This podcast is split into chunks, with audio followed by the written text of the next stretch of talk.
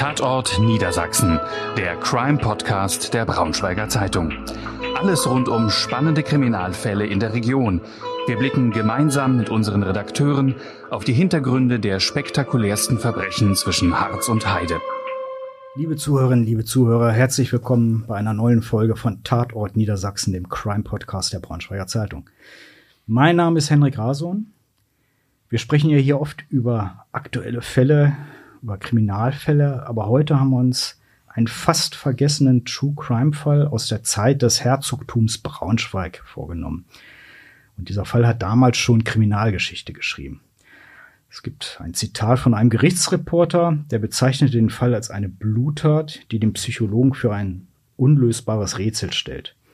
Ein kaum den Knabenschuhen entwachsener Mensch hatte zwei bildschöne junge Mädchen in in einer Weise erschossen, dass, als er die Tat im Gerichtssaal schilderte, selbst ergraute Kriminalisten ein Schaudern überkam.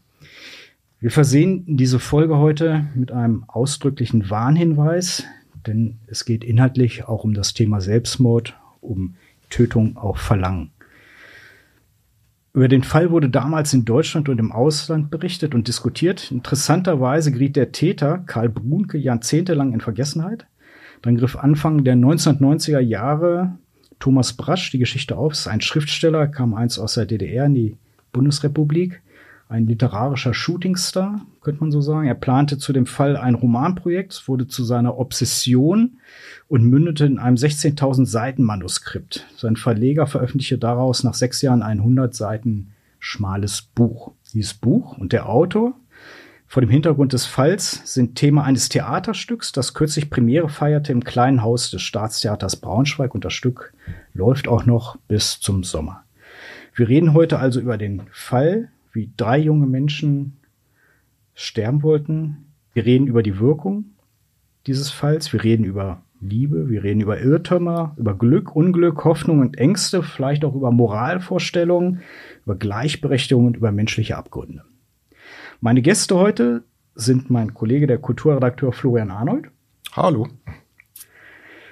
Vom Staatstheater begrüße ich den Dramaturg Holger Schröder. Schönen guten Tag. Und den Hauptdarsteller des Stücks Mädchenmörder Brunke, Götz van Ooyen. Hallo zusammen. Ich nehme jetzt mal die Zuhörer mal mit an die Hand. Wir bewegen uns zurück ins Jahr 1905, ins Herzogstum Braunschweig. Das ist die Zeit, zwischen der Monarchie und der Moderne. Braunschweig regiert keine Welfe mehr, sondern Prinz Albrecht von Preußen. Braunschweig gilt als die größte Fachwerkstatt Europas. Innerhalb des Umflutgrabens ist es zwar eng und hygienisch problematisch, es werden aber immer neue Fabriken eröffnet, neue Eisenbahnen und Straßenbahnen gebaut, neue Wohnviertel, Parks, Prachtstraßen, Brücken, Villen und Repräsentativbauten errichtet. Mal zur Einordnung, die Burg Dankwarderode zu der Zeit, die war eine Trümmerwüste nach dem Brand und wurde in diesen Jahren gerade äh, wieder aufgebaut bzw. rekonstruiert.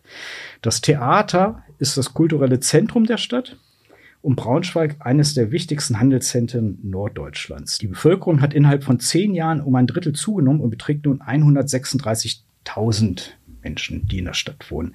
Man kann also sagen, es ist eine Zeit des Aufbruchs. Es ist der 17. Oktober 1905 und auf der herzoglichen Polizeidirektion in der Münchstraße, eine halbe Stunde vor Mitternacht, meldet sich ein 18-jähriger Banklehrling. Er sagt dem Polizeiinspektor Busenius, dass er zwei Frauen erschossen hat. Herr Schröder, was ist denn über diesen Karl Brunke bekannt? Sie haben sich ja für das Theaterstück mit der Biografie dieses Menschen auseinandergesetzt. Ja, ich bin vor allen Dingen ins Stadtarchiv gegangen, äh, hier in Braunschweig, und habe die Zeitungsartikel damals, die über diesen Fall berichtet haben, mhm. relativ ausführlich studiert und auch ausgewertet. Gab es da viel Material zu? Äh, es gab einiges. Äh, viele Artikel haben sich wiederholt oder auch äh, inhaltlich überlagert, aber es gab auch eine Reihe von Zeitungen zur damaligen Zeit in Braunschweig Deswegen konnte ich da schon relativ umfangreich Material sichten. Mhm. Und was man zu äh, Karl Brunke sagen kann, ist, dass er 18 Jahre alt war zur Zeit der Tat. Er war Banklehrling, hat im Bankhaus Spanier und Herford seine Ausbildung gemacht. Das war ein Bankhaus äh, neben der jüdischen Synagoge. Ganz genau. Und ähm, hat äh, mit seiner Mutter zusammen in der damaligen Monumentstraße gelebt. Äh, Götz hat dann äh, im Zuge unserer Produktion gegen Ende äh, nochmal recherchiert, äh, weil die Monumentstraße nicht heute nicht mehr existiert. Man wir haben immer vermutet, es wäre die Kurt-Schumacher-Straße so ungefähr in der Entsprechung ähm, der Monumentstraße. Es ist ja, ist es, ist das Haus, hat er gewohnt, wo die Fahrschule drin ist, die Juda. Das ähm, hat Götz noch mal versucht äh, zu recherchieren, hat ein anderes Ergebnis, glaube ich, noch Ja, ich habe ein erzielt. anderes Ergebnis Ah, ja? gefunden, weil, also, eigentlich ging die Monumentstraße, die war nur ganz kurz, Mhm. galt als Braunschweigs steilste Straße, das muss schon was heißen. Äh, und die ging vom ehemaligen Augusttor ab. Wenn man also sozusagen Richtung heutigem Hauptbahnhof aus der Stadt rausfahren würde, würde sie dann, also die Kurt-Schumacher-Straße hochfahren, würde sie links, die war aber, glaube ich, nur 100 Meter lang. Ein ganz kurzes Sträßchen endete dann sozusagen direkt am damaligen noch, äh, damalig noch äh, Monumentplatz, ähm, Platz, heute Löwenwall. Mhm. Und sie befindet sich eigentlich, wenn man jetzt zum Beispiel am Löwenwall vorbeigeht, da ist ja also an der Seite, wo auch die Braunschweigische Stiftung ihr Ja, Haus ja. hat. Ganz unten ist auch noch, ich glaube, ich weiß nicht, ob das die, ist auf, auf jeden Fall noch eine bekannte Villa. Wenn man da runtergehen würde und unten auf die Kurt-Schumacher-Straße kommt, da ist eine Straßenbahnhaltestelle direkt. Ja. Und da, wo der Grünstreifen ist, da muss man sich vorstellen, war die Monumentstraße. Ah, okay. Okay. Also es war wirklich, also Wurfweite vom, vom Monumentplatz halt entfernt und nur ganz kurze Sträßchen. Okay.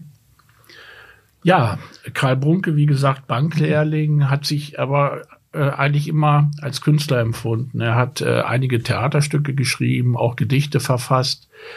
Äh, Im Landesarchiv in Wolfenbüttel kann man das zum Teil einsehen. Seine Stücke sind leider nicht äh, äh, überliefert, aber ein, wenigstens ein Gedicht, Mein Traum heißt es.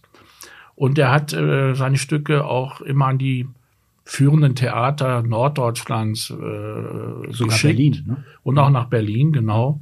Und hat aber immer Absagen erhalten. Und das hat ihn ziemlich frustriert.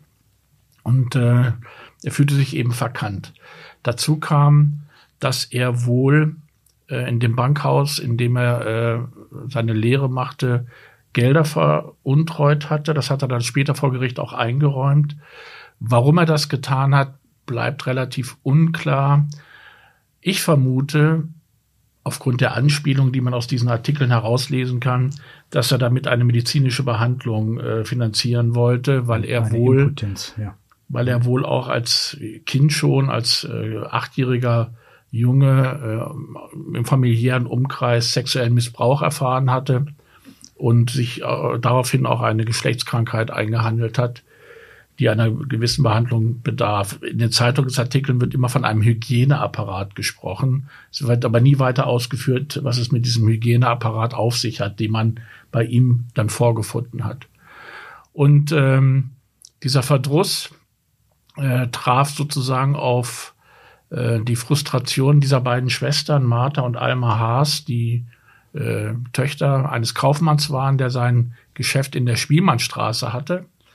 Und ähm, die ältere von beiden, Martha, war sehr verliebt, vielleicht auch schon verlobt mit einem russischen Studenten, Oleg Malchin, sein Name, ich hoffe, ich spreche das richtig aus, der ähm, äh, aber von elterlicher Seite eigentlich schon von Beginn an dazu angehalten war, diese vielleicht nicht standesgemäße Beziehung, seine Eltern stammten aus der Bourgeoisie, würde ich mal unterstellen, der russischen, äh, nicht Der weiter zu, er wurde ja zum aufrechtzuerhalten. Studium nach Braunschweig geschickt. Er wurde zum Studium nach Braunschweig Bedeutet geschickt. ja schon was, ne? Ganz genau.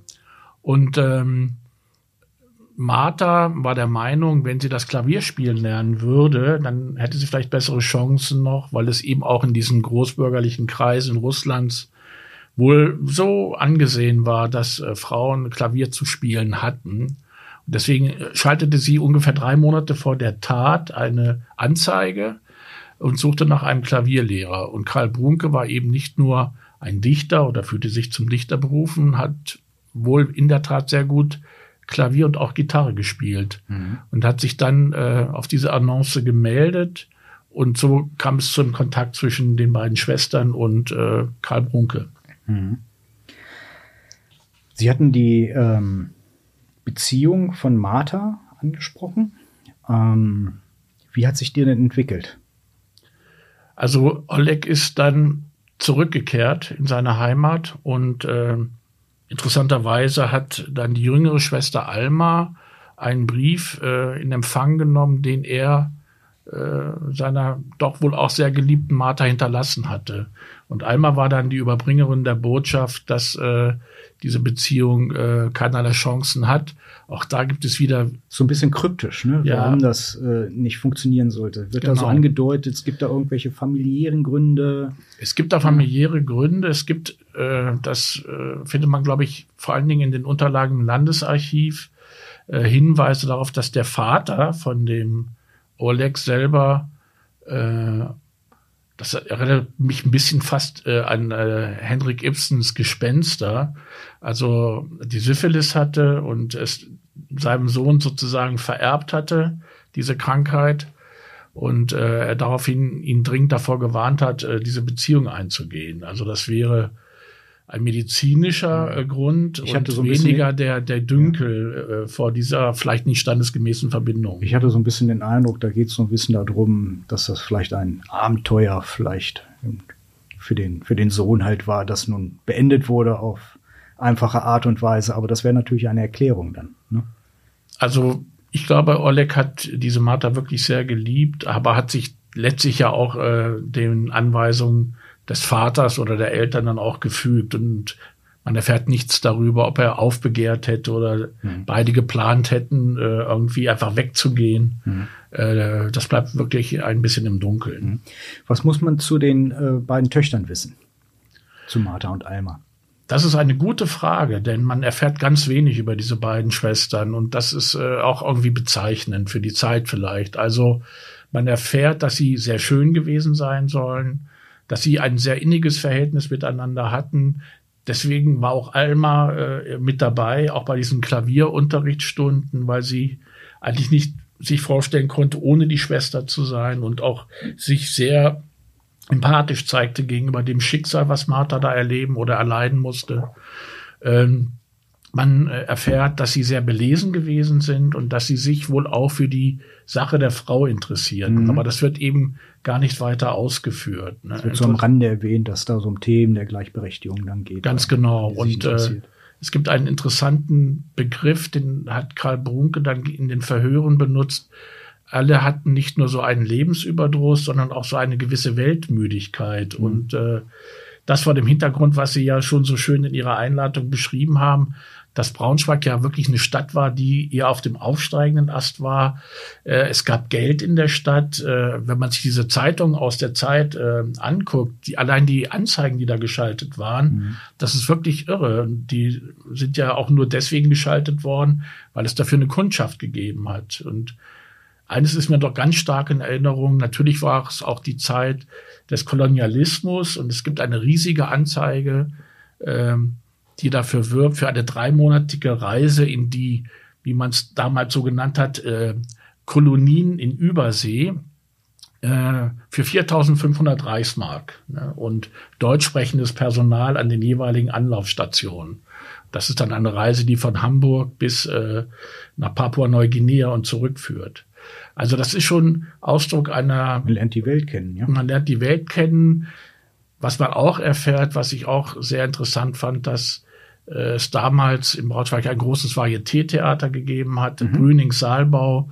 Und auch die beiden Schwestern und Karl Brunke sind dort häufig hingegangen und haben dort diniert und sich äh, Varieté-Vorstellungen angeguckt, die ein tägliches Programm gespielt haben, neben dem Programm, was das Königliche Hoftheater eben auch anzubieten hatte. Und trotzdem haben sie unter sicherlich auch den Konventionen, den Zwängen der Zeit eher gelitten und keine Perspektive gefunden. Von den beiden Schwestern, Martha und Alma, wer war so die Tonangebende, wenn man das so sagen kann?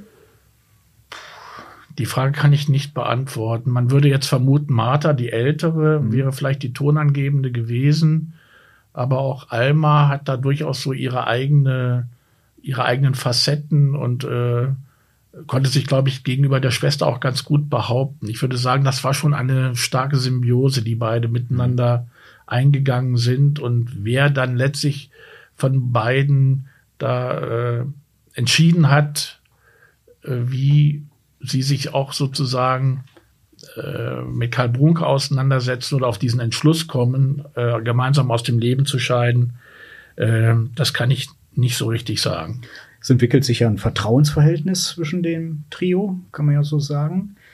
Und gibt dann ja erste Andeutungen von Martha, sag ich mal, dass sie sagt, dass sie gern Morphium hätte, dass es also schon Ideen gibt, möglicherweise aus dem Leben zu scheinen, wenn es mit dieser Verlobung mit dem Russen nichts werden sollte.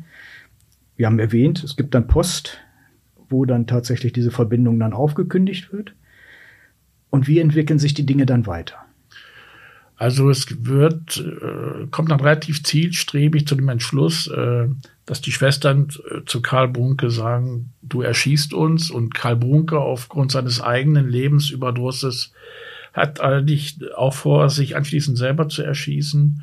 Und äh, es sind dann die beiden Schwestern, die Karl Brunke Geld geben, um eine Pistole zu kaufen, einen amerikanischen Revolver. Ja. Die hatten Geld und der hat glaube ich, ungefähr 40 Reichsmark gekostet. Auch damals durchaus eine stolze Summe. Und äh, Karl Brunke hat dann diese Waffe gekauft und äh, sie war dann schon länger bei, bei, ihm im Besitz und sie haben dann äh, doch noch eine gewisse Zeit gebraucht, um die Tat wirklich umzusetzen. Und es gibt einen Artikel, der das auch so ein bisschen ironisch beschreibt. Ich glaube, aus dem damals eher äh, kommunistisch orientierten äh, Braunschweiger Anzeiger, äh, so sinngemäß, äh, äh, dass sie es mal wieder nicht hingekriegt haben, sich zu dieser Tat durchzuringen, dann doch wieder mal in Brünings-Saalbau gegangen sind, um sich äh, zu zerstreuen. Ne? Also es ist schon so ein bisschen äh, zynisch, äh, ironisch abwertend beschrieben. Auf jeden Fall haben sie sich dann an dem Tag oder an dem Abend der Tat äh, so verabredet, dass äh, die beiden Schwestern Champagner gekauft haben.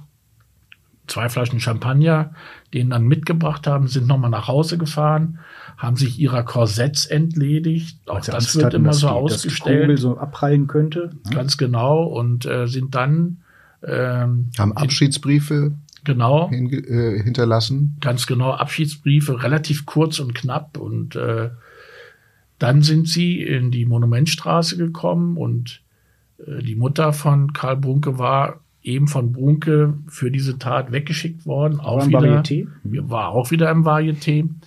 Und dann ähm, haben sie sich erstmal eine Flasche äh, Champagner aufgemacht, um sich wahrscheinlich auch zu lockern. Dann musste Karl Brunke zwei Probeschüsse abgeben, damit die Schwestern sehen konnten, dass er auch wirklich zielsicher ist. Und dann äh, hat ähm, Karl Bunke zuerst äh, die jüngere Schwester Alma erschossen. Martha hat sich das auch nochmal angeguckt, laut Zeitungsberichten, ob es auch wirklich äh, funktioniert hat, in Anführungszeichen. Und danach hat äh, Karl eben Martha erschossen, hat es dann aber nicht übers Herz gebracht, äh, sich selber umzubringen. Auch darüber gibt es äh, widerstreitende äh, Aussagen. Eine geht dahin, dass er wohl nach der Ermordung von Martha plötzlich äh, draußen jemanden das Wort Mutter aussprechen hört. Und das hat ihn so äh, umgetrieben mit einem Mal an seine eigene Mutter denkend und das, was er ihr damit wohl antun würde, mhm. dass er einfach auf die Straße gegangen ist, durch die Parks gelaufen ist und sich dann der Polizei gestellt hat. Vielleicht ist auch anzunehmen, es wird ja auch ein schrecklicher Anblick gewesen sein. Zwei Frauen mitten ins Herz getroffen, das wird auch eine blutige Angelegenheit gewesen sein. Ne? Das kommt noch dazu. Den beiden ähm, Schwestern war es allerdings tatsächlich noch total wichtig, dass sie, dass vor das Bett gemacht ja. wurde, damit eben nicht der Eindruck entsteht, es gäbe irgendwie noch so ein Sexualverbrechen oder sowas, sondern dass die sozusagen un soll man sagen, unbescholten oder wie auch immer, jungfräulich aus dem Leben gingen und so. Also die haben das sehr, ja, man kann fast sagen, sehr sauber geplant, das Ganze. Also sehr, sich ganz genau überlegt, wie das zu sein hat. Also nicht irgendwie so, wir trinken und im Affekt kommen jetzt mhm. bum bum, mhm. sondern es war extra umgezogen, extra entkleidet, extra andere Bluse angezogen, auf einen Stuhl gesetzt und so weiter. Also, wenn man den Beschreibungen dann halt Glauben schenken mag, die dann Karl Bronke später Gibt ja auch noch. viele Vorbilder aus der Zeit, sage ich mal. Das war ja auch, sage ich mal, wie soll ich sagen, auch viele es gibt historische Fälle jetzt beispielsweise, wo, wo so Selbstmorde halt begangen wurden. Ne, denk mal an Kleist beispielsweise, ne? das war ja auch möglicherweise ein Vorbild. Auf, auf Kleist hat sich Brunke dann auch bezogen und auch die Freiheit der Entscheidung, selber darüber zu bestimmen, äh, ob man weiterleben will oder nicht. Ja, ne? Das heißt, wenn man so einen Abgang geplant hat, dann hat man das vielleicht nicht so schmuddelig machen wollen, sondern das sollte vielleicht auch was für die Nachwelt dann darstellen. Man weiß es nicht. Zumindest sollte es äh, den Moralkodex dann anscheinend erfüllen. Wir haben gesagt, er wandert erstmal ein bisschen abends, nachts da durch den, durch den Bürgerpark, geht dann in die Münzstraße zur Polizeidirektion. Dort spricht er ja mit einem Polizeibeamten und was hat er für einen Eindruck von ihm? Das ist interessant. Also dieser Polizeibeamte beschreibt später, dass er irritiert war über diese Art von Gleichmut, die die Brunke dann an den Tag gelegt hat. Das wird dann auch in vielen Zeitungen äh, zitiert, ähm, dass er immer die Hände noch in den äh, Manteltaschen gehabt hätte und überhaupt keinerlei Zeichen von Reue an den Tag gelegt hätte und auch eher wortkarg ausgegeben hat über das, was passiert ist und äh, auch überhaupt keinerlei äh, Auflösungserscheinung an den, äh, an den Tag gelegt hat. Ungewöhnlich. Deswegen kommt er ja auch in die äh, Nervenheilanstalt nach Königslutter zur Begutachtung, weil allen das so ein bisschen komisch vorkommt. Ne? Wie kann jemand zwei Frauen, so zwei junge Frauen halt töten und dann so gleichmütig dann sein. Wir machen einen kleinen Zeitsprung. 21. März äh, 1906, da beginnt der Prozess vor dem Landgericht Braunschweig. Es ist ein Sensationsprozess für die damalige Zeit. Ganz viele Berichterstatter reisen an, um über diesen Fall zu berichten und auch äh, viele Zuschauer kommen ins Gericht. Auch viele Damen sind da drunter. Ähm, es wird dann erstmal im Gericht diskutiert, lässt man jetzt die Öffentlichkeit zu oder nicht weil ja Sachen zur Sprache kommen könnten, die könnten sanfte Gemüter möglicherweise aus der Bahn werfen. Man entscheidet sich dann, dass die Anklage, glaube ich, verlesen wird und danach, wenn dann die Beweisaufnahme beginnt, werden die Zuschauer rausgeschickt. Nur die Presse darf drin bleiben und ein paar interessierte Juristen. Um was geht es in dem Prozess? Welche Frage steht in da im Mittelpunkt? Also der, der Vorsitzende Richter äh, versucht schon äh, nochmal äh, den, wie soll ich sagen, den, den moralischen Background äh, zu ermitteln. Äh, geht auch von, um Glaubensfragen dabei. Ne? Es geht um Glaubensfragen. Es gibt einen äh, sehr, sehr interessanten Dialog auch darüber, was Brunke so in seinem Leben gelesen hat. Äh, Schopenhauer zum Beispiel äh, und auch Kant. Ja, bei Kant sagt er dann auf die Nachfrage des äh, Vorsitzenden Richters, ob er das verstanden habe, nein. Schopenhauer dagegen habe er wohl verstanden. Immerhin. Er hat Gedichte eines italienischen Arztes, der zur damaligen Zeit wohl relativ populär war, Montegazza, äh, gelesen. Und ähm, Mal, Trotz, kurz, mal eine kurze Zwischenfrage. Sie, ja, haben, ja, Sie haben ja sein, äh, sein Gedicht gelesen, wenn ich das richtig verstanden habe. Deckt sich das so ein bisschen? Hat er diesen tatsächlich diesen Background oder hat er da ein bisschen aufgetragen? Also ich finde dieses Gedicht äh, zum einen ganz wahrhaftig äh, und trotzdem ist es keine große Literatur. Ja, ich hatte überlegt, äh, wir haben eine Vorkonzeption gehabt für unsere Produktion, da habe ich es, glaube ich, mal vorgelesen, mhm. Götz. Ähm, aber irgendwie habe ich, hatte ich kein Interesse daran, Brunke nachträglich noch so zu desavouieren, weil es wirklich nicht gut geschrieben ist. Ja, also er benutzt ganz, ganz äh, schlechte Bilder, um seinen, seinen Seelenzustand sozusagen zu mhm. beschreiben. Und äh, trotzdem ist es aber sehr aufrichtig. Ja, es ist überhaupt nicht äh, einfach nur mal so von ihm dahin geworfen. Er hat sich da, hat da schon mit sich selber gerungen, aber er hat eben kein aber Talent. Ihm, fehlt nie, ihm fehlten die Worte. Die ja, es ist irgendwie, ja, es ist äh, so unfreiwillig, äh, eben nicht komisch, aber eher tragisch, ne, wenn man das liest. Und äh, der Richter scheitert aber immer wieder bei diesem an, an diesem Moment der, der Einsicht oder der Reue, ne? weil auch Brunke immer wieder darauf insistiert, er hat den Schwestern einen Wunsch erfüllt. Er hat äh, seine Tat äh, gleichgestellt mit den Taten eines Henkers, der ja auch per äh, Justiz dazu aufgefordert wird, äh, Leute, die zum Tod verurteilt waren, äh, dann eben auch aus dem Leben zu befördern. Und äh, das Einzige, was ihn wohl wirklich äh, äh, beschäftigt hat und wo er große Reue zeigte, ist, dass er dieses Geld veruntreut hatte. Ne? Und er hatte natürlich auch gehofft, dass seine Stücke gespielt würden und er dann relativ schnell diese Summe, die er aus der Kasse genommen hatte, wieder äh, erstatten könnte, was ihm versagt blieb. Und das ist das, was am Ende dieses Prozesses bei ihm wirklich äh, noch äh, zu diesem Aspekt der Reue beigetragen hat. Nehmen Sie ihm das ab, sage ich mal, wenn das Stück verkauft worden wäre, dass er dann nicht geschossen hätte? Ich glaube, ob er geschossen hätte, kann ich, ich würde sagen, er hätte wahrscheinlich trotzdem geschossen. Er, aber behaupt, er behauptet ja, sage ich mal, er hätte den dann äh, im, im, Gerichtsprozess sagt er, er hätte den Mädchen dann was erzählt, wenn die ihm dann mit dem Wunsch gekommen wären, wenn er nicht eben diese Schulden noch gehabt hätte, wenn jemand um die Ecke gekommen wäre und ihm 1000 Mark hingelegt hätte. Ne? Ja, da sind Sie jetzt vielleicht noch sogar ein bisschen äh, besser drin in der Materie als ich. Ich würde aber auf jeden Fall sagen, er hätte das Geld ersetzt, was er aus der Kasse genommen hätte. Ne? Mhm. Und wie das mit dem Vorhaben, die Tat umzusetzen, sich verhält, äh, da kann ich jetzt erstmal nur Ihren Worten okay. äh, Glauben schenken. Okay. Beim Prozess, das ist ja auch ganz interessant, ähm, verlässt sich das Gericht ja nicht nur auf die eigenen Eindrücke, sondern es werden auch Gutachter berufen, weil sie wissen wollen, wie tickt er eigentlich? Ist er für seine Taten verantwortlich zu machen? Zwei Gutachter werden dazu befragt, was sagen die denn?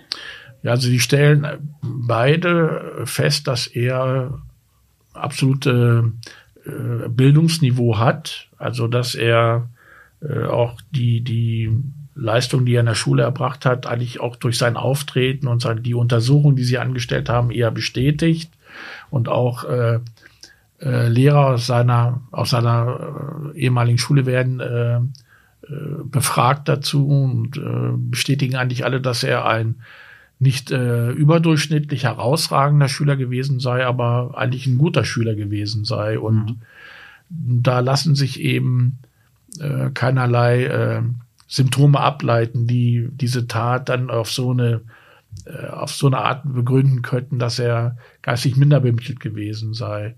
Was sie alle sagen, dass er trotzdem aus einem hysterischen Umfeld kommt. Die Mutter wird als überspannt beschrieben, mit Neigung zur Hysterie.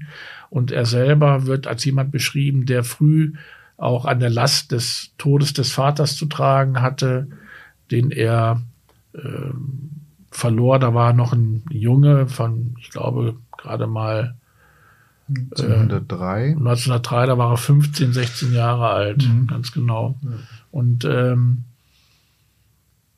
was man noch aus diesem Gutachten erfährt, ist seine Physiognomie interessanterweise, dass er äh, wohl einen relativ verschobenen Kopf hatte ähm, nach der Geburt, der sich allmählich verwachsen hatte, aber eher so eine zarte, äh, zerbrechliche äh, Erscheinung war, durchaus hübsch, aber eben auch belastet durch diese Geschlechtskrankheiten, die ihn äh, ausgezehrt haben. Was sehr mahnend angemerkt, wo, angemerkt wurde, ist die Tatsache, dass er wohl relativ früh Nikotin, äh, Zigaretten geraucht hat und Alkohol genossen hat regelmäßig.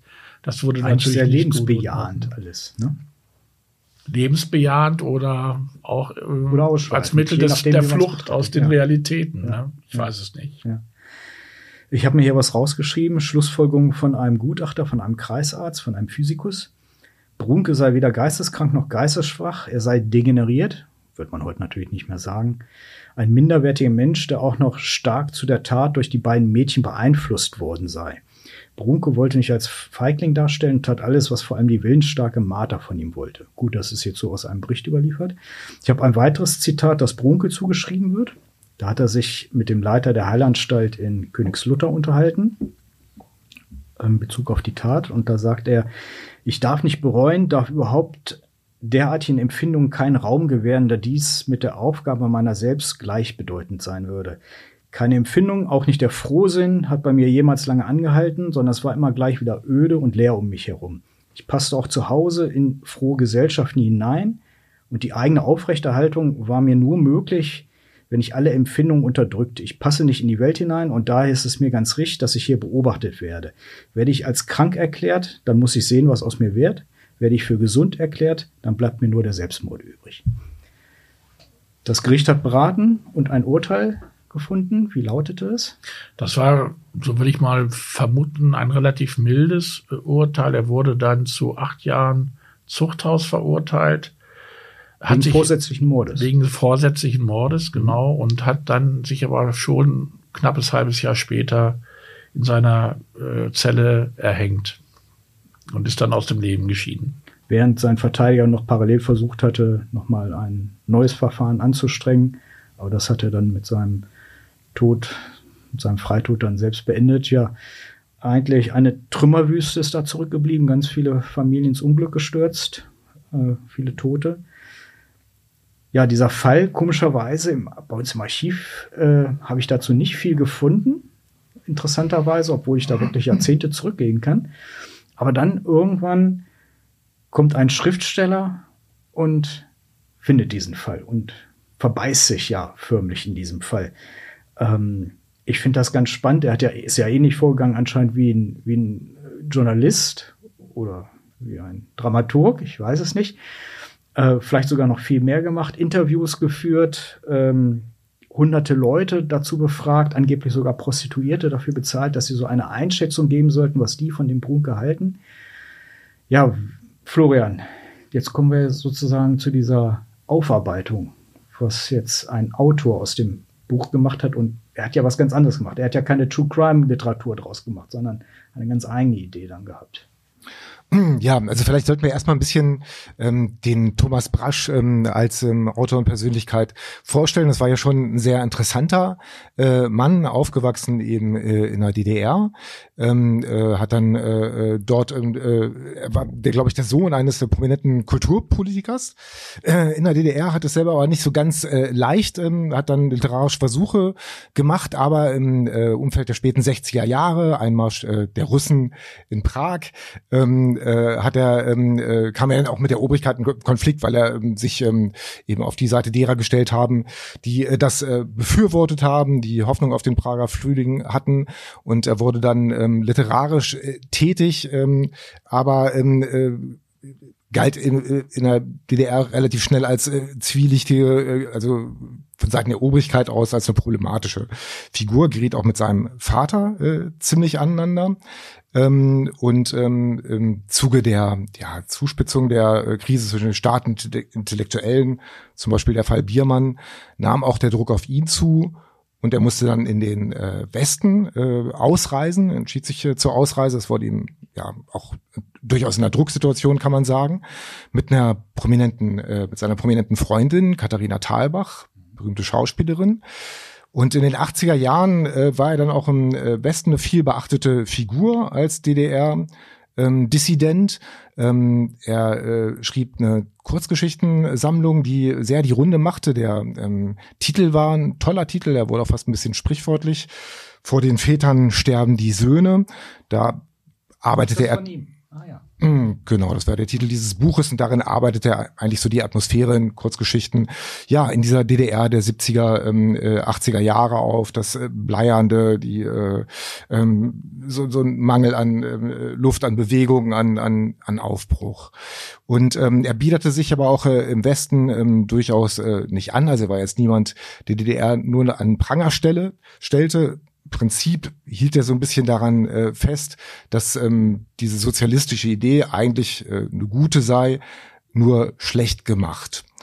Ähm, ja, Herr Schröder, damit das hier nicht zu monoton wird, ähm, ein gewisser Bruch im Leben von Thomas Brasch war dann der Mauerfall und die Wiedervereinigung. Bis dahin war er wer, aber eben immer auch so ein Bezug im, in der Reibung mit der DDR und auf einmal war dieses Lebensthema für ihn fort.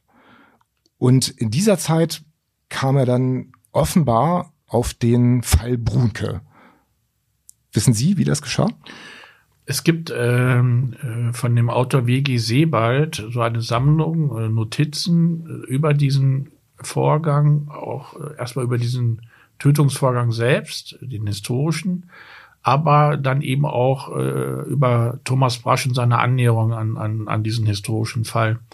Das ist sehr, sehr interessant, weil ähm, W.G. Sebald unter anderem einen Journalisten zitiert, auf dessen Namen ich jetzt blöderweise gerade nicht komme, ähm, der kurz vor Tod äh, von Thomas Brasch mit dem nochmal ein Interview geführt hat. Äh, da war auch dieser schmale äh, Band mit diesen knapp 100 Seiten Umfang schon erschienen. 1999 war das.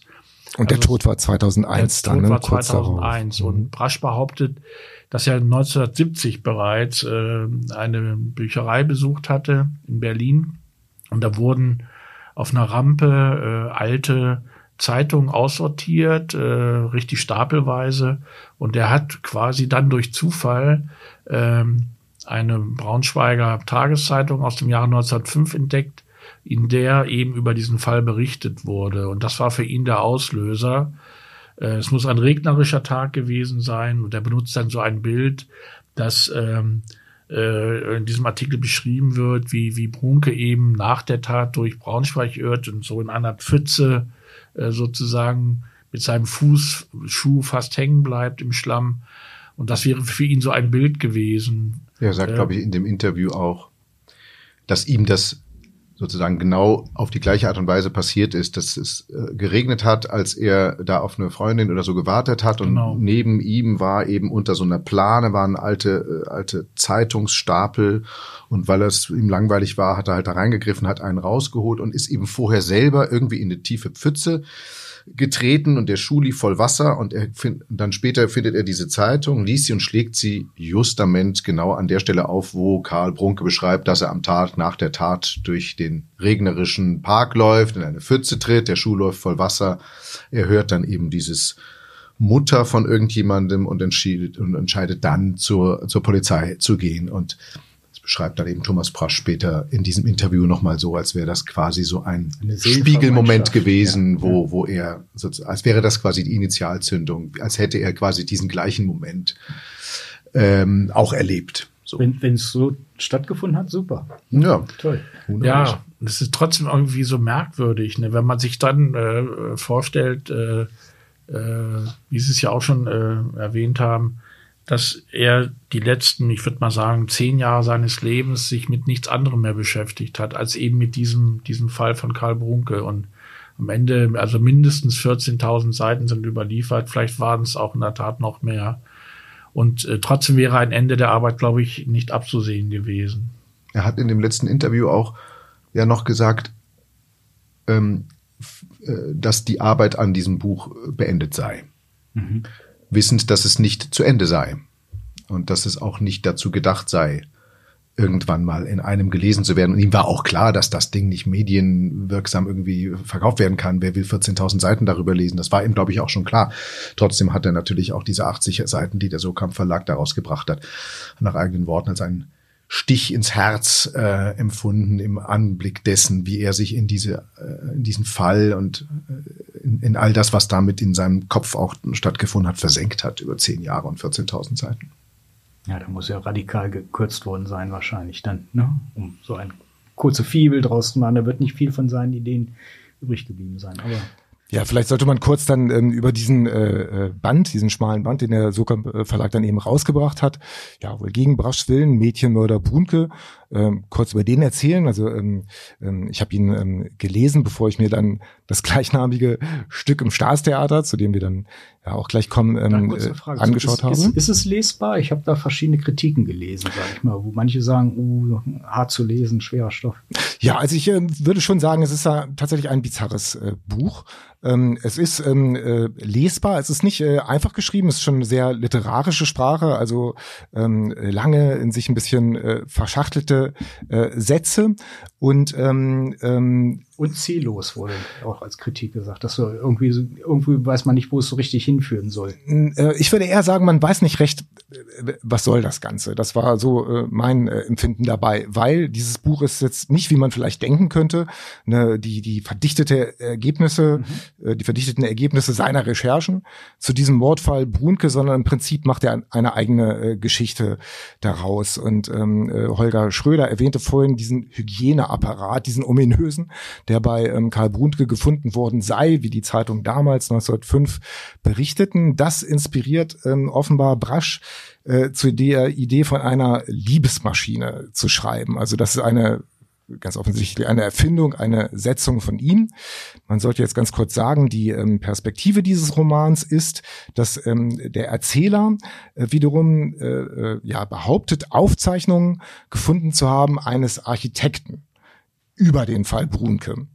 Und ähm, äh, und äh, er erzählt dann im Prinzip diese, äh, versetzt sich oder äh, liest aus diesen Aufzeichnungen äh, vor, führt die aus, diese Aufzeichnungen, diese bizarren Aufzeichnungen des Architekten, der äh, gefunden wird, also er findet diese Aufzeichnung, nachdem die Leiche des Architekten gefunden wurde, in einer ähm, sehr bizarren, ähm, man kann sagen, sexuell aufgeladenen äh, Position. Letztendlich hat er sich ähm, äh, erhängt, ähm, äh, möglicherweise, ja, bei der Idee einer sexuellen Handlung, sage ich mal.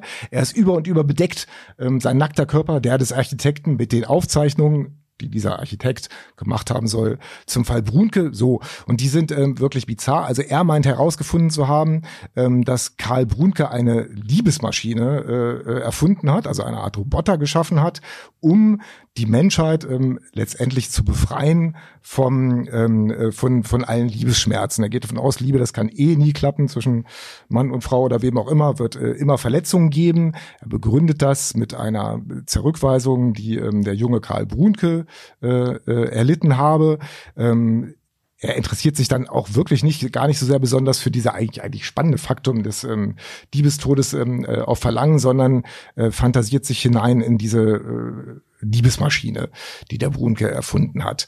Und ähm, so driftet das Buch, äh, finde ich, auf eine merkwürdige Weise ähm, von dem eigentlichen Mordfall ab. Und ähm, die Sprache ist einerseits ähm, äh, wirklich hochliterarisch, hat auch tolle Passagen, andererseits äh, fließen auch wirklich reichlich Körpersäfte, Blut, auch äh, Sperma. Es ist ein bizarres Buch.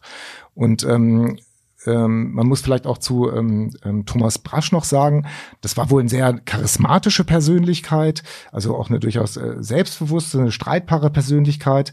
Ähm, er hatte ähm, durchaus, glaube ich, auch, also er kam auch bei, ähm, äh, bei Frauen recht gut an, ähm, aber ähm, er war auch ein bisschen unstet, ganz offensichtlich mit sich auch nicht ganz im Rein, vor allem als eben nach dem Fall der Mauer ähm, so sein Lebensthema verschwunden war, hat er wohl auch eine ganze Menge ähm, getrunken. Ähm, und ähm, dieses Buch, was er, was der Sukamp Verlag herausgegeben hat, wirkt auch fast so ein bisschen Trip, Albtraum, Triphaft, wie das Buch eines Menschen, ja, wo man sich ähm, über das man sich einfach ein bisschen wundert, sage ich mal. Es hat ein Faszination, ist aber ein verwunderliches Buch.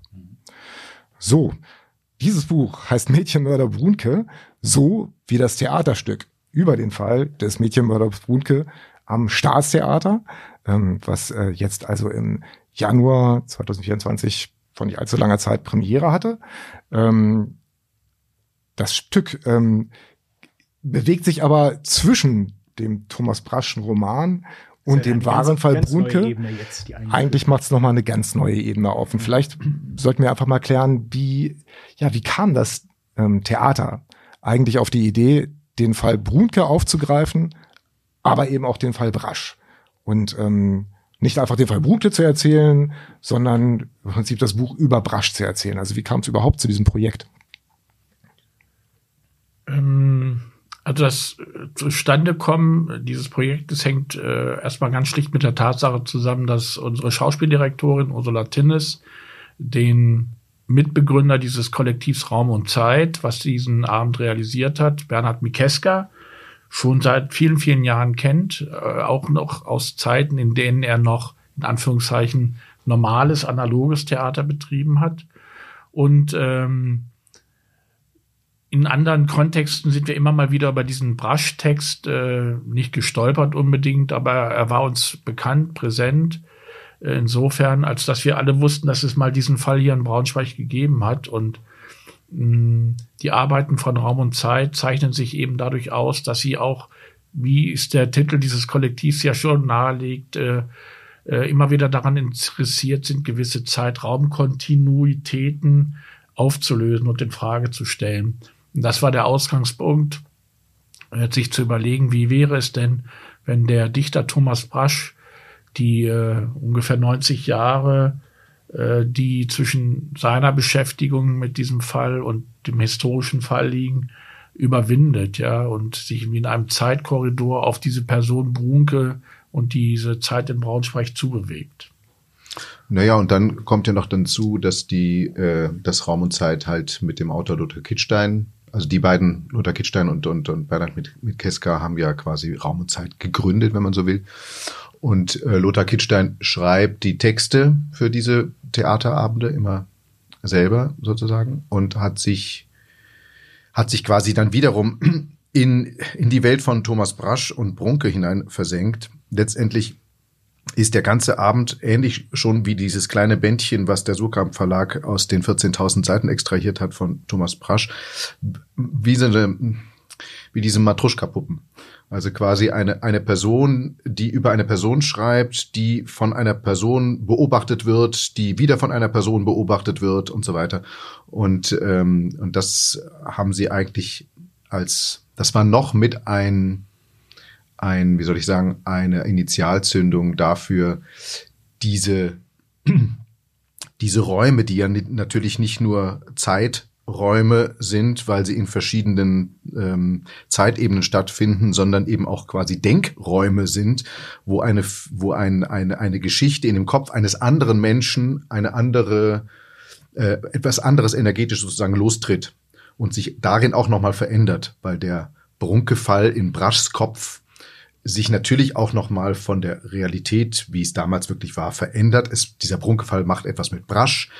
Brasch macht wiederum etwas mit Brunke. Diese beiden Dinge ver, gehen sozusagen so eine, eine, eine neue Identität ein. Und das war äh, auch im Hinblick auf die die Besonderheit, dass dieser Theaterabend eben mit analogem Theater und mit äh, Theater in der VR-Brille ähm, arbeitet, nochmal ein neuer Aufhänger dass genau mit dieser Theaterarbeit, auf die sich Raum und Zeit jetzt sehr spezialisiert haben, die Kombination aus analogem Theater und aus VR, äh, genau dieses Thema sozusagen passten natürlich hervorragend da rein. Ja, das sollte man vielleicht sagen. Also die äh, Virtual Reality, künstliche Realität ist so ein bisschen der Clou ähm, bei ihrer äh, äh, bei dieser Inszenierung. Ähm, also ähm, das Publikum, 120 äh, Menschen können pro Aufführung dabei sein. Ich glaube, es läuft auch recht gut. Also die Leute haben an dieser speziellen Form, an dem Thema, aber ich glaube auch an dieser speziellen Form, das eben mit VR, Virtual Reality Reality gearbeitet wird, wirklich äh, Interesse. Also das Publikum ähm, verfolgt das Stück äh, ein Teil auf der Bühne und zum Teil aber eben auch ja, durch oder in diesen Brüllen, muss man viel mehr sagen, weil, falls man das nicht kennt, man sendet sich diese ziemlich monströsen äh, äh, Gebilde äh, vor die Augen und ähm, ist dann ähm, wirklich in einer, ähm, ist eine tolle Sinnestäuschung, man meint wirklich in einer digitalen äh, Welt zu sein, die einen vollumfänglich äh, äh, umfasst. Ähm, Götz äh, hat ja eben schon ein bisschen äh, angedeutet, ähm, wie, dass dieses Stück ähm, nicht ganz einfach ähm, gebaut ist. Und vielleicht sollten wir da auch nicht zu tief einsteigen, weil das, glaube ich, beim reinen Zuhören ähm, äh, schwer. Muss das muss man, das sehen. muss man auf eine gewisse Art und Weise sehen. Aber man kann auf jeden Fall sagen, dass es äh, mit einer ganz ähm, originellen äh, Setzung beginnt, nämlich, wenn ich es recht verstanden habe, mit der, dass Thomas Brasch tatsächlich noch am Leben ist und weiter an diesem äh, Fall gearbeitet hat und jetzt äh, zu einer Lesung äh, äh, nach Braunschweig kommt, um ähm, äh, aus letztendlich aus seinen äh, Aufzeichnungen über diesen Fall Brunke so ein bisschen erstmalig ähm, der Sukamp-Band wird so ausgeklammert, ähm, vorzutragen. Und ähm, das Stück beginnt auf die gewisse Art und Weise analog mit dem ähm, Autor Thomas äh, äh Brasch äh, äh, auf der Bühne. Ähm, vielleicht äh, sollte man Götz äh, von Ojen fragen, am Anfang ähm, sind Sie tatsächlich, verkörpern Sie Thomas ähm, Brasch? Ich finde, das ist toll gemacht. Wir sehen ähm, einen Menschen, der ähm, sehr mit sich so ähm, äh, unrein wirkt, der hier in eine Lesesituation kommt, also in der Setzung des Stücks, liest er jetzt also diesem Publikum vor, aber er scheint nicht wirklich so richtig Lust darauf zu haben. Vielleicht von Owen erzählen Sie einfach mal, wie, wie empfinden Sie, wie, wie stellen Sie diesen Brasch in diesem Moment, wo er vor dem Publikum die Geschichte eintaucht, dar? Naja, uns war von Anfang an klar, wir machen hier kein Biopic über, über Thomas Brasch. Das war auch gar nicht die Intention. Ähm, es ging, wie der ganze Abend, um die Frage, was passiert mit einem Menschen, der sich einem Thema einer Geschichte auch einer Person, in dem Fall Karl Brunke, so intensiv und so besessen widmet, dass darüber 14.000 Seiten entstehen, äh, über mehr als zehn Jahre. Ähm, wenn, also diese Vorstellung, dass da ein, ein, ein Schriftsteller ist, ein Künstler ist, der sich so intensiv mit einer Sache beschäftigt hat, wie niemand anders außer ihm, und der jetzt in einer Situation ist, coram publico mit einer Lesung einem Normalsterblichen, sage ich jetzt mal, einem normalen, normalen Zuschauern Einblick in diese Welt zu geben. Es ist ja quasi ein unlösbares Problem. Man ist sozusagen selber erfüllt von 14.000 Seiten ähm, Material, das man niemals jemandem vortragen kann, so. Ähm, und gleichzeitig möchte man es, möchte, man möchte es veröffentlichen, hat aber immer dieses Gefühl, die werden mich ohnehin nicht verstehen, die da unten sitzen, weil sie diese zehn Jahre Beschäftigung mit 14, aus den 14.000 Seiten entstanden sind, nicht selber mitgemacht haben. Und äh, das, was du jetzt vielleicht als, als äh, Unwille äh, beschreibst, würde ich so nicht sehen. Er ist nicht unwillig, aber ähm, er trägt vor und merkt relativ schnell, Vielleicht ist das auch Teil, oder ich würde sagen, es ist auch Teil äh, der, sagen wir mal, des, des, äh, der, des, des künstlerischen Narzissmus, ähm, mal auch davon auszugehen, dass ihm natürlich ein Normalsterblicher jetzt nicht gleich folgen können wird. ähm, aber er merkt relativ schnell, dass es eigentlich, ähm, ich will nicht sagen, keine gute Idee ist, aber dass er da steht und dass vermutlich die Menschen ihm in diese Welt nicht folgen können werden. Trotzdem versucht er es und, äh, und, und verliert sich aber relativ schnell in seinen eigenen Gedanken. Er, er schweift ab vom Text. Man weiß, dieser Text oszilliert zwischen Lesung und, und Improvisation. So, man weiß nicht ganz genau, liest er jetzt noch? Erfindet er jetzt im Moment? Ist das eine Art von Performance, die Thomas Brasch, der der gut lesen konnte, der auch ein Theatermensch war, der auch durchaus, also der wusste, wie man sich in, wie man sich auch in Szene setzt, in Interviews und so weiter. Also der war jetzt kein kein ähm, äh, kein Künstler, der irgendwie nur der nicht angesprochen werden möchte oder der nicht weiß, wie man sich äußert. Nein, nein, das war alles schon auch sehr sehr sehr druckreif, was er so von sich gegeben hat. Und der aber in dieser Situation plötzlich mit dieser eigenen Versenkung die an ihm zieht, wie so ein Senkblei, jedes Mal, wenn er diese 14.000 Seiten aufschlägt, ähm, damit hadert, weil er gleichzeitig in einer öffentlichen Situation ist. Darf ich das kurz aufgreifen, äh, äh, Götz, diesen äh, Begriff der Versenkung? Es gibt eine Dokumentation über Thomas Brasch, halbe Stunde, dreiviertel Stunde, nicht länger, und da sieht man ihn äh, quasi äh, kurz auch vor seinem Tod äh, im Berliner Ensemble, glaube ich, sitzen mit Katharina Thalbach und sie haben eine öffentliche Lesung äh, aus diesem Material zu Mädchenmörder Brunke. Und das ist eine Stelle übrigens, wenn sich die ZuhörerInnen noch erinnern mögen, äh, die äh, diesen Dialog zwischen dem Vorsitzenden Richter damals und Brunke mhm. wiedergibt, über das, was er gelesen hat. Ähm, und da habe ich das Gefühl, wenn man das dann sieht, dass er selber auch so versunken ist, ja, und sich irgendwie so ein bisschen auch immer wieder so innerlich abschaltet, ne? obwohl da Riesenöffentlichkeit ist und die Leute sind ihm zugetan und trotzdem umweht ihn da so was Tragisches, so Abgeschlossenes, so wie es Götz gerade beschrieben hat, mit dem Hintergedanken, die Leute werden es eh nicht verstehen, wenn wir ihnen das hier jetzt so vorlesen. Das finde ich äh, eindrucksvoll und ich finde auch, wenn ich das so sagen darf, äh, dass Götz das auch sehr, sehr gut äh, rüberbringt, gerade in diesem ersten Bild bei uns in der Theaterarbeit. Ohne Zweifel, das ist toll gemacht. Und toll gemacht ist aber auch genau, wie dieser Punkt ähm, dann ähm, ähm, umgesetzt wird, dass man sich vielleicht doch ähm, ähm, als Publikum versuchen soll, versuchen kann, ähm, mit Thomas Brasch in diesen Fall ähm, abzutauchen. Da kommen eben die VR-Brillen ins Spiel, also nach einer gewissen Zeit ähm, relativ flüssig aus diesem äh, Monolog, aus dieser Leseperformance, äh, die Götz von Uhren gerade beschrieben hat, in seiner Rolle als Brasch, ähm, äh, fordert also Brasch äh, das Publikum dann auf, jetzt setzt, äh, setzt mal die Brillen auf. Das geschieht auch ziemlich harsch, das passt zu seiner Art, wie er da als Thomas Brasch auf der Bühne steht. Ähm, das Publikum setzt die Brillen auf und voilà, auf einmal sind wir äh, im Jahre 1905 äh, in einer äh, digitalen Umgebung, die darstellt das Zimmer, äh, Karl Brunkes, in dem er äh, Klavierunterricht gibt und wir erleben ähm, äh, dieses Geschehen mit den beiden jungen Mädchen jetzt aus seiner Perspektive. Und äh, auf einmal sind da in dieser virtuellen Welt auch diese beiden ähm, jungen Mädchen, äh, gespielt von Nina Wolf und Anna Joffe, zwei jungen, tollen Schauspielerinnen des Staatstheaters, die das ähm, klasse machen. Diese Mädchen treten überraschend auf. Ähm, sie kommen einem sehr nah in dieser äh, virtuellen Welt, also stehen teilweise genau vor einem und haben durchaus etwas Bedrängendes, Forderndes, sehr Selbstbewusstes. Ähm, äh, äh, auch was äh, Spielerisches, äh, Keckes, aber vor allem Selbstbewusstes. Ähm, äh, und äh, sehr schnell fühlt man sich fast wie dieser äh, Karl Brunke. Wieso sind diese, wie kamen sie eigentlich darauf, diese Mädchen so darzustellen, wie sie da eben dargestellt werden? Als zwei sehr kesse, prägnante junge Frauen. Und mich würde interessieren, wie viel hat das denn mit den historischen Persönlichkeiten zu tun? Ja, das ist ja genau die gute und berechtigte Frage, die uns auch beschäftigt hat. Man erfährt so wenig über Martha und Alma Haas, ja. Die spielen äh, keine große Rolle in den historischen Berichterstattungen.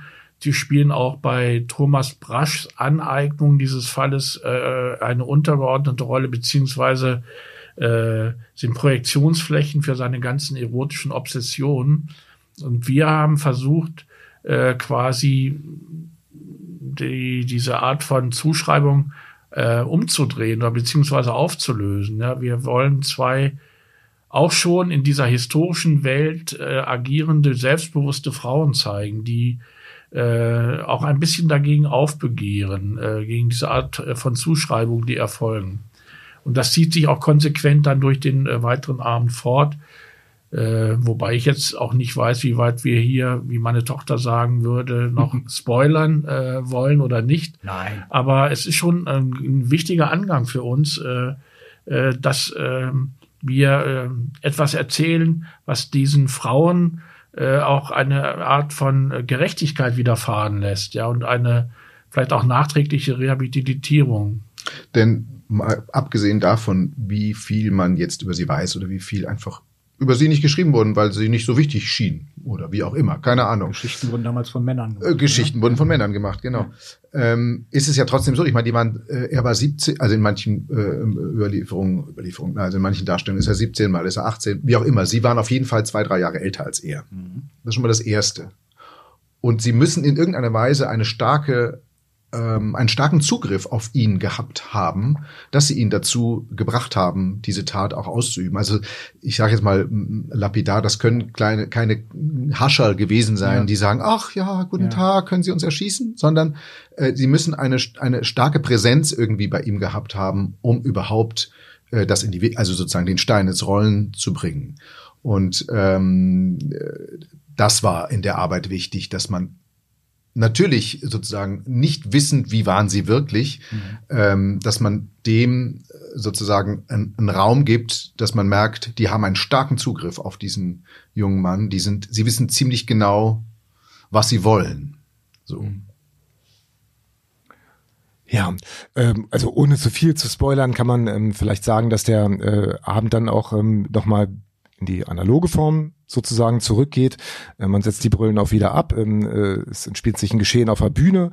Es kommt auch die ähm, äh, Mutter von Karl äh, Brunke vor und ähm, äh, auch der Vater der Mädchen. Das Ganze in so einer leicht, immer einer leicht traumhaften Atmosphäre. Das ist eigentlich ziemlich schön gemacht, auch durch eine spannende Lichtregie, durch schöne Sounddesigns. Also ich finde, was der Abend schon sehr gut erreicht, ist dieses, das, ähm, wie sagen man, herausfällt aus der eigenen normalen Realität, wie man sie sonst eben äh, sieht und auch als Realität einzuordnen weiß und äh, so ein bisschen sich ähm, ähm, verliert in diesen äh, Welten, Lesung Thomas Brasch, die historische Karl Brunke-Welt ähm, und ähm, äh, durch die ähm, äh, virtuelle Realität die Sichtweise sozusagen Karl Brunkes ähm, oder seine Perspektive aufoktroyiert bekommt, die dann aber auch immer stärker verschmilzt mit der äh, Perspektive Braschs. Also dieses ähm, Auflösen von Grenzen zwischen Persönlichkeiten, das Eintauchen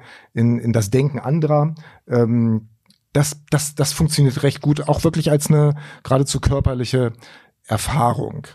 Ähm, man muss aber auch sagen, also wenn man jetzt in das Stück geht mit dieser Idee, ich erfahre ähm, äh, etwas über diesen historischen Kriminalfall oder aber eben auch ähm, äh, darüber, wie äh, Thomas Brasch äh, äh, dann zum Beispiel darüber geschrieben hat, das leistet der Abend nicht. Das will er auch nicht so sehr. Er macht im Prinzip eine eigene Fiktion und eine eigene Erfahrung auf, würde ich sagen. Treffe ich da die Intention richtig? Ja, danke für den Hinweis auch nochmal, weil das hat uns auch ein bisschen beschäftigt äh, nach unserem ersten Test. Wir haben, mussten sind, auf, sind Zuschauer mit falschen Erwartungen gekommen? Äh, in der Tat gab es, wir haben vor der Premiere Testdurchläufe gehabt, äh, weil wir diese Brillen, hm. es hat bisher, glaube ich, noch nie an einem Theater gegeben, dass gleichzeitig so viele VR-Brillen im Einsatz 120, waren. ne? Das, das ist auch für Raum und Zeit eine ganz neue Erfahrung gewesen. Ähm, deswegen mussten wir das testen und ähm, es gab bei unserem ersten Test durchaus Leute, die jetzt die Erwartung hatten, dass ihnen vielleicht dieser historische Kriminalfall rekonstruiert würde. Ich habe äh, jetzt, wir haben jetzt inzwischen drei Vorstellungen gespielt, die alle sehr gut angekommen sind beim Publikum. Und ich habe auch immer wieder so äh, Nachfrage genommen bei, bei Leuten, die das gesehen haben. Und es gibt da äh, für mich jetzt Gott sei Dank eigentlich äh, eher zu erkennen, oder es ist eher zu erkennen, dass die Leute mit diesen Surrealitäten, diesen albtraumartigen, albtraumartigen Sequenzen äh, dann teilweise sich die Frage stellen, äh, wo führt das jetzt hin, aber gar nicht vor dem Hintergrund dessen, dass sie jetzt vermissen, dass etwas über diesen Fall erzählt wird, während andere das total toll finden, da so äh, auch in diese Unlogiken eintauchen zu können. Und das finde ich erstmal total in Ordnung als, als Beschrieb dessen, was da auf der Bühne passiert. Und äh, Trotzdem werde ich jetzt, morgen ist die nächste Vorstellung, da mache ich auch eine Einführung äh, vor Beginn, werde den Leuten auch nochmal nahelegen, dass es hier nicht um die äh, Rekonstruktion eines True Crime Verbrechens geht, sondern um das, was Sie so schön beschrieben haben, Herr Arnold, äh, um eine eigene Geschichte, die wir äh, erfunden haben. Sie können ja sagen, dass es den nächsten Podcast gibt. Und wer sich dafür interessiert, kann da mal zuhören. Ich würd, mich würde mal kurz interessieren, ähm, wenn Sie sagen, sage ich mal, es ist, dieser Fall wird eigentlich nicht nacherzählt, warum geht der Dramaturg dann ins Landesarchiv und sichtet alles, was es zu dem Fall zu greifen gibt? Wofür ist das dann notwendig? Oder was macht das Team dann damit, sage ich mal? Sie haben ja anscheinend wahrscheinlich dann auch alles im Team dann durchgesprochen, durchgelesen, oder haben Sie es nicht? Naja, also vor allem natürlich, klar, also ähm, es kommt ja auch Karl Brunke auf der Bühne auch analog mhm. und auch im Film vor. Und man kann sich so einer Figur natürlich komplett fiktional nähern, aber natürlich hilft das auch zu wissen, ähm, was war das für ein Mensch? Also mhm. ähm, die, zwischen diesen beiden Figuren ist ein, sind nicht nur 90 Jahre äh, äh, Unterschied, sondern das sind eben auch, also Thomas Brasch ist in wie, wie auch immer, wie wir jetzt das rechnen wollen, aber wenn er mit, er ist mit 56, glaube ich, mit 54 ist er gestorben, 56, mit 56 ist er gestorben. Äh, wenn wir das jetzt real nehmen würden, dass er noch leben würde und hätte die letzten 20 Jahre noch weiter geschrieben, dann wäre er jetzt noch älter. Wäre es noch mehr Blätter wahrscheinlich. Genau. Äh, also er ist also auf, also er ist mindestens 56, wenn er diese Lesung macht, wenn nicht ja. sogar 76. Und wir haben es mit einem 17- oder 18-Jährigen zu tun äh, über dessen Motive wir ja nur auch ein bisschen rätseln können. Und ähm, und das war schon äh, wichtig, ne, zumindest eine, eine, eine kleine Vorstellung zu haben, was ist das für ein Mensch, mhm. weil auch er ähnlich wie Thomas Brasch sich in, in, in im, äh, dem Publikum gegenüber erklärt ähm, als als verkannter Künstler, als als Mensch, der der ähm, der nicht wahrgenommen wird, der verlacht wird, der daraus der daraus eine sowohl eine Verzweiflung als eine ungeheure Wut und auch Verachtung sozusagen destilliert, die er dem die die, die er sozusagen einem einem einem imaginären Gegenüber um die Ohren haut. Und äh, dafür war es schon wichtig zu wissen ähm, wo kommt der Original Karl Brunke her? Was könnte das für eine, was könnte das für eine Art von Mensch gewesen Man muss ja sein? ein bisschen vorsichtig sein, weil es natürlich auch alles immer durch die Brille der Berichterstatter. Äh, Absolut. Und bei Brasch natürlich auch durch die Eben. Brille wiederum von das Brasch. doppelte Brille. So, also das ist, ja. äh, da ist nichts objektiv. Ja. Ja. Zu meinem Berufsbild gehört eben Recherche dazu und Vorarbeit. Deswegen war Lothar, äh, unser Autor, auch wirklich froh, dass ich ihm dieses Material dann zur Verfügung gestellt habe, weil alles, was er so an Anspielungen dann aufgreift, auch über den Lokalkolorit, die Zeit, auch das Verhältnis der beiden Schwestern zu, zu Brunke, das ist etwas, was zumindest in diesen Artikeln aus der Zeit auch wiederzufinden ist. Und das ist auch total wichtig, dass die Leute das äh, eben auch entsprechend verorten können, als etwas, was wirklich so hätte sein können, ja, und einfach nicht willkürlich erfunden wurde. Und manchmal sind diese Sachen auch nur wichtig als nicht um sie an den Zuschauer weiterzugeben oder die Zuschauerin, sondern das ist Schauspielerfutter. Das ist, das bereitet den Boden, das ist nicht nur so eine dünne äh, Graubrot. Ja, ja, ja, das ist jetzt nicht nur so eine dünne äh, Schicht Erde oder so eine so eine Nährlösung, wo die Holland-Tomaten wachsen, sondern das sollte nach Möglichkeit ein großer Bottich sein. Mhm. Äh, da wird niemand drin jemals drin graben, aber ich habe mir zum Beispiel den Spaß gemacht, dann halt zu den Endproben äh, mal einfach die Strecke zu laufen. Ja, von der Spielmannstraße 1 ja, ja, bis in Monument, zur Monumentstraße 1. Welchen Weg werden Sie wohl genommen haben? So, wenn Sie den kürzesten nehmen, wenn die Beschreibung noch ist, Sie gehen über den Löwenwall, also damals Monumentplatz. Und, und erst beim Laufen dieser Strecke, wo man noch zum großen Teil an, an, an Gründerzeitwillen mhm. vorbeikommt, ähm, ist mir eine Stelle aus dem ersten, aus dem, aus dem ersten, sag ich jetzt mal, Monolog von, von, von Thomas Brasch, die für ihn, eine Stelle, die für ihn außerordentlich emotional ist, auf eine andere Art und Weise klar geworden, was das bedeuten könnte, was das für ein, wie er versucht, äh, diesem, diesem letzten Gang der beiden Mädchen, die wissen, wir gehen jetzt dahin, um dort, um, um dort zu sterben, wie er denen sozusagen versucht, äh, nachzuspüren. Mhm. Dass das wiederum was mit ihm macht, ist, äh, erzählt was über Thomas Brasch, aber es erzählt eben auch etwas darüber, ähm, was ist das für ein, was ist das für ein Zustand, in dem ich diese Strecke zum letzten Mal gehe, wo hinter mir die Welt abgebaut wird Mhm. Wie, wie, in, wie, wie die letzte Vorstellung einer, eines Theaterstücks, wo hinten sozusagen schon die Kulisse vom ersten Akt, die brauchen wir nicht mehr, die wird schon zerschreddert. Äh, und ich gehe noch äh, vorne weiter. Es gibt sozusagen kein äh, Zurück mehr. Es gibt nur noch diesen Eingang. Bitte? Ne? Mit einem Glas Champagner. Mit einem Glas Champagner in der Hand, ja. Ja, vielleicht ähm, eine Frage würde mich ähm, nochmal interessieren, dieses ähm, ähm, sich auflösen, sich verirren in einer anderen Figur, was ähm, Thomas Brasch offenbar tatsächlich äh, ein wenig widerfahren ist.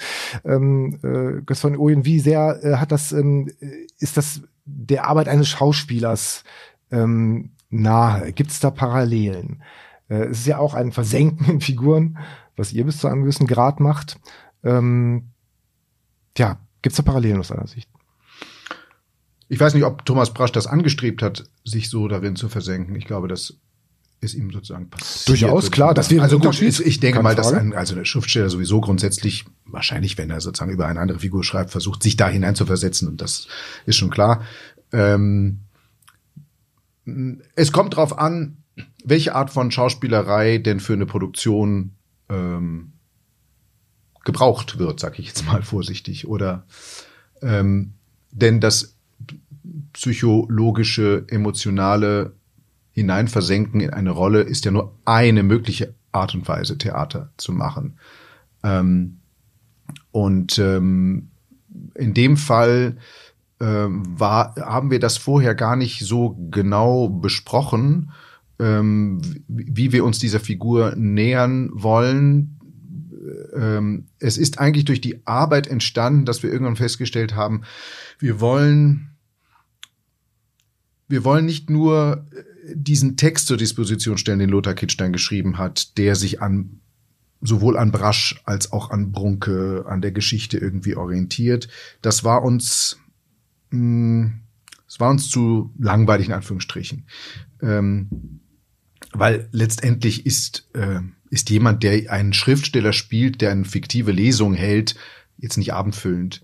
Ähm, das Interessante war, was passiert mit diesem Menschen, dass er selber nicht mehr steuern kann, äh, wenn er ähm, wenn er in eine Welt eintaucht, die ihn wirklich wie ein Senkblei nach unten zieht und er äh, nicht mehr da rauskommt. Und da haben wir während des Arbeitens erst festgestellt, ohne das zu besprechen, aber letztendlich ist es nachher dazu gekommen, äh, dass es wichtig ist, dass das auf eine Art und Weise gespielt wird, die ähm, die eine, sagen wir mal, eine, eine Figur so, so, so glaubhaft wie möglich oder einen Schauspieler so glaubhaft wie möglich in diese beiden Figuren eintauchen lässt. So. Ähm, emotional und psychologisch. Und, ähm, und wenn man dann, wenn man sich, wenn man sich klar ist, okay, das muss es sein, dann muss man, ähm, glaube ich, wie wir es immer nennen, da muss man bar bezahlen. Das heißt, wenn ich in eine, in eine, äh, versuche in eine andere Figur mich hineinzuversetzen, die in einen emotionalen Strudel gerät, muss ich so, muss ich mir auch selber, hm, muss ich es auch zulassen, dass auch ich in einen emotionalen Strudel gerate, der aber natürlich gesteuert ist, weil ähm, man ist ja jetzt dann nicht, ähm, man dreht ja nicht zu 100 Prozent dann frei auf der Bühne, dann kann man keine normale Vorstellung spielen. Aber äh, auch wenn aber, es so aussieht, das macht es spannend. ja, aber es geht eben darum. Also mein Schauspiellehrer hat immer gesagt, äh, Schauspieler arbeiten nicht mit Gefühlen, sondern mit Emotionen. Da habe ich natürlich mal gesagt, das ist dasselbe. Nein, ähm, er meinte, Gefühle sind etwas, das passiert dir. Das ist, das ist das Private wenn du einen Schreck kriegst, wenn du, wenn ein Mensch stirbt und das löst plötzlich in dir das Gefühl von Verzweiflung, von Angst, von, von, von, von nicht weiter wissen aus, dann ist das dein privates Gefühl. Das kannst du nicht steuern. Das passiert dir einfach. Äh, die Emotion ist etwas, mh, die man steuern kann oder die man lernt zu steuern, wenn man ähm, als Schauspieler, als Schauspielerin sich ausbilden lässt, aber eben vor allem auch über die, die Erfahrung auf der Bühne. Und ähm, das heißt, das ist ein bisschen ein, das, das ist auch ein bisschen eine schizophrene Angelegenheit, glaube ich. Äh, man, man gibt sich einer Emotion vollkommen hin, obwohl man gleichzeitig ein Teil des ein nicht unwesentlicher Teil des Gehirns weiß immer noch, ich bin jetzt hier auf einer Bühne, da sitzen Zuschauer, es ist Mittwochabend, das ist Abo Blau ähm, und ich, ich, ich bin das nicht. Aber die Emotion umhüllt einen wie ein echtes wie eine echte Energie. So. so. Ich will das von außen äh, so beschreiben, dass durch diese Art der Emotion, die man als Spieler kontrolliert, äh, sich ihr trotzdem hingibt, wie Götz das so schön beschrieben hat, äh, gerade bei unserem Abend äh, auch immer wieder zu diesen Momenten totaler Unmittelbarkeit führt, ja, also wo äh, diese Figur, die oder diese Figuren, die Götz da spielen, muss sich ja nicht nur äh, allmählich ineinander verschmelzen oder auflösen oder verstricken, sondern er sich auch in den Zeiten und auch in den Wahrnehmungen von Zeiten irgendwie so verliert, ja, und man das Gefühl hat, plötzlich ist er total in dieser Situation drin, über die er gerade noch von außen eher reflektierend erzählt hat. Und das geht, glaube ich, nicht, wenn man alles nur so vor sich her stellt ja, sondern das muss dann auch von innen herauskommen. Ich bin ja kein Schauspieler, äh, woher es dann auch immer kommen mag, aber das Und ist es ist ein permanentes, ist ein permanentes Wechselspiel. Also erst, erst wenn man in einer bestimmten Emotion drin ist und unter dieser, in, innerhalb dieser speziellen Emotion einen Text sagt, versteht man ihn plötzlich. Das kann einem genauso passieren. Etwas, was man sich vorher nicht ausdenken kann, wo man vorher darüber grübelt, ah, was könnte der dich damit gemeint haben und so.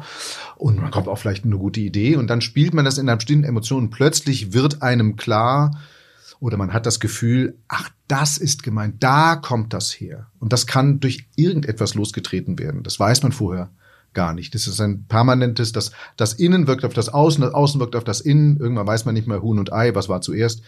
Ähm, und, und die, diese Dinge mm, befruchten sich sozusagen permanent gegenseitig. Und das ist eigentlich das, das ist das eigentlich äh, Spannende. Und das ist auch das eigentliche Spannende, das an dem, an jedem Abend immer live zu machen.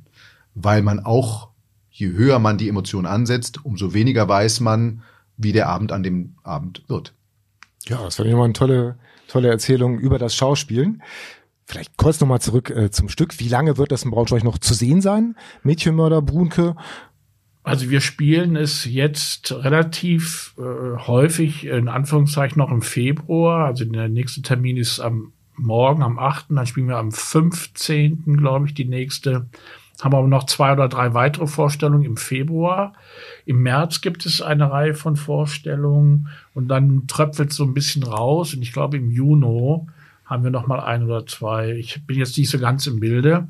Eigentlich ähm, ist der Stand der Dinge momentan, dass wir es dann auch mit äh, Spielzeitende dann abgespielt haben. Aber mal gucken, was passiert. Also bisher, ich bin eigentlich ganz froh, oder wir sind froh, weil die Aufnahme ist sehr, sehr gut und äh, vielleicht können wir es nochmal wieder aufnehmen. Aber das ist völlig ungeklärt. Also wer sicher gehen sollte, sollte sich bis Juni 2024 um einen Vorstellungsbesuch ja, unbedingt, kümmern. ja. Und es gibt äh, viele Vorstellungen sind auch schon eigentlich fast voll, aber eben auch nur fast. Es gibt wohl immer noch ein paar wenige Restkarten.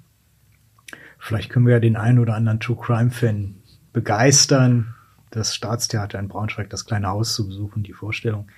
Eine super spannende Diskussion, wie ich finde, wie aus einem Kriminalfall, ein historischer Kriminalfall, erst ein Buch wird und am Ende ein Theaterstück und alles irgendwie miteinander zusammenpasst. Ich bedanke mich ganz herzlich heute fürs Kommen und Ihnen, liebe Zuhörerinnen, liebe Zuhörer, ich hoffe, es hat Ihnen Spaß gemacht bei dieser neuen Folge von Tatort Niedersachsen. Wenn Sie Fragen haben, Lob oder Kritik, Sie können uns gerne eine Mail schicken an tatort.niedersachsen.funkemedien.de. Machen Sie es gut. Tschüss. Tschüss. Tschüss. Mehr Podcasts unserer Redaktion finden Sie unter braunschweiger-zeitung.de slash podcast.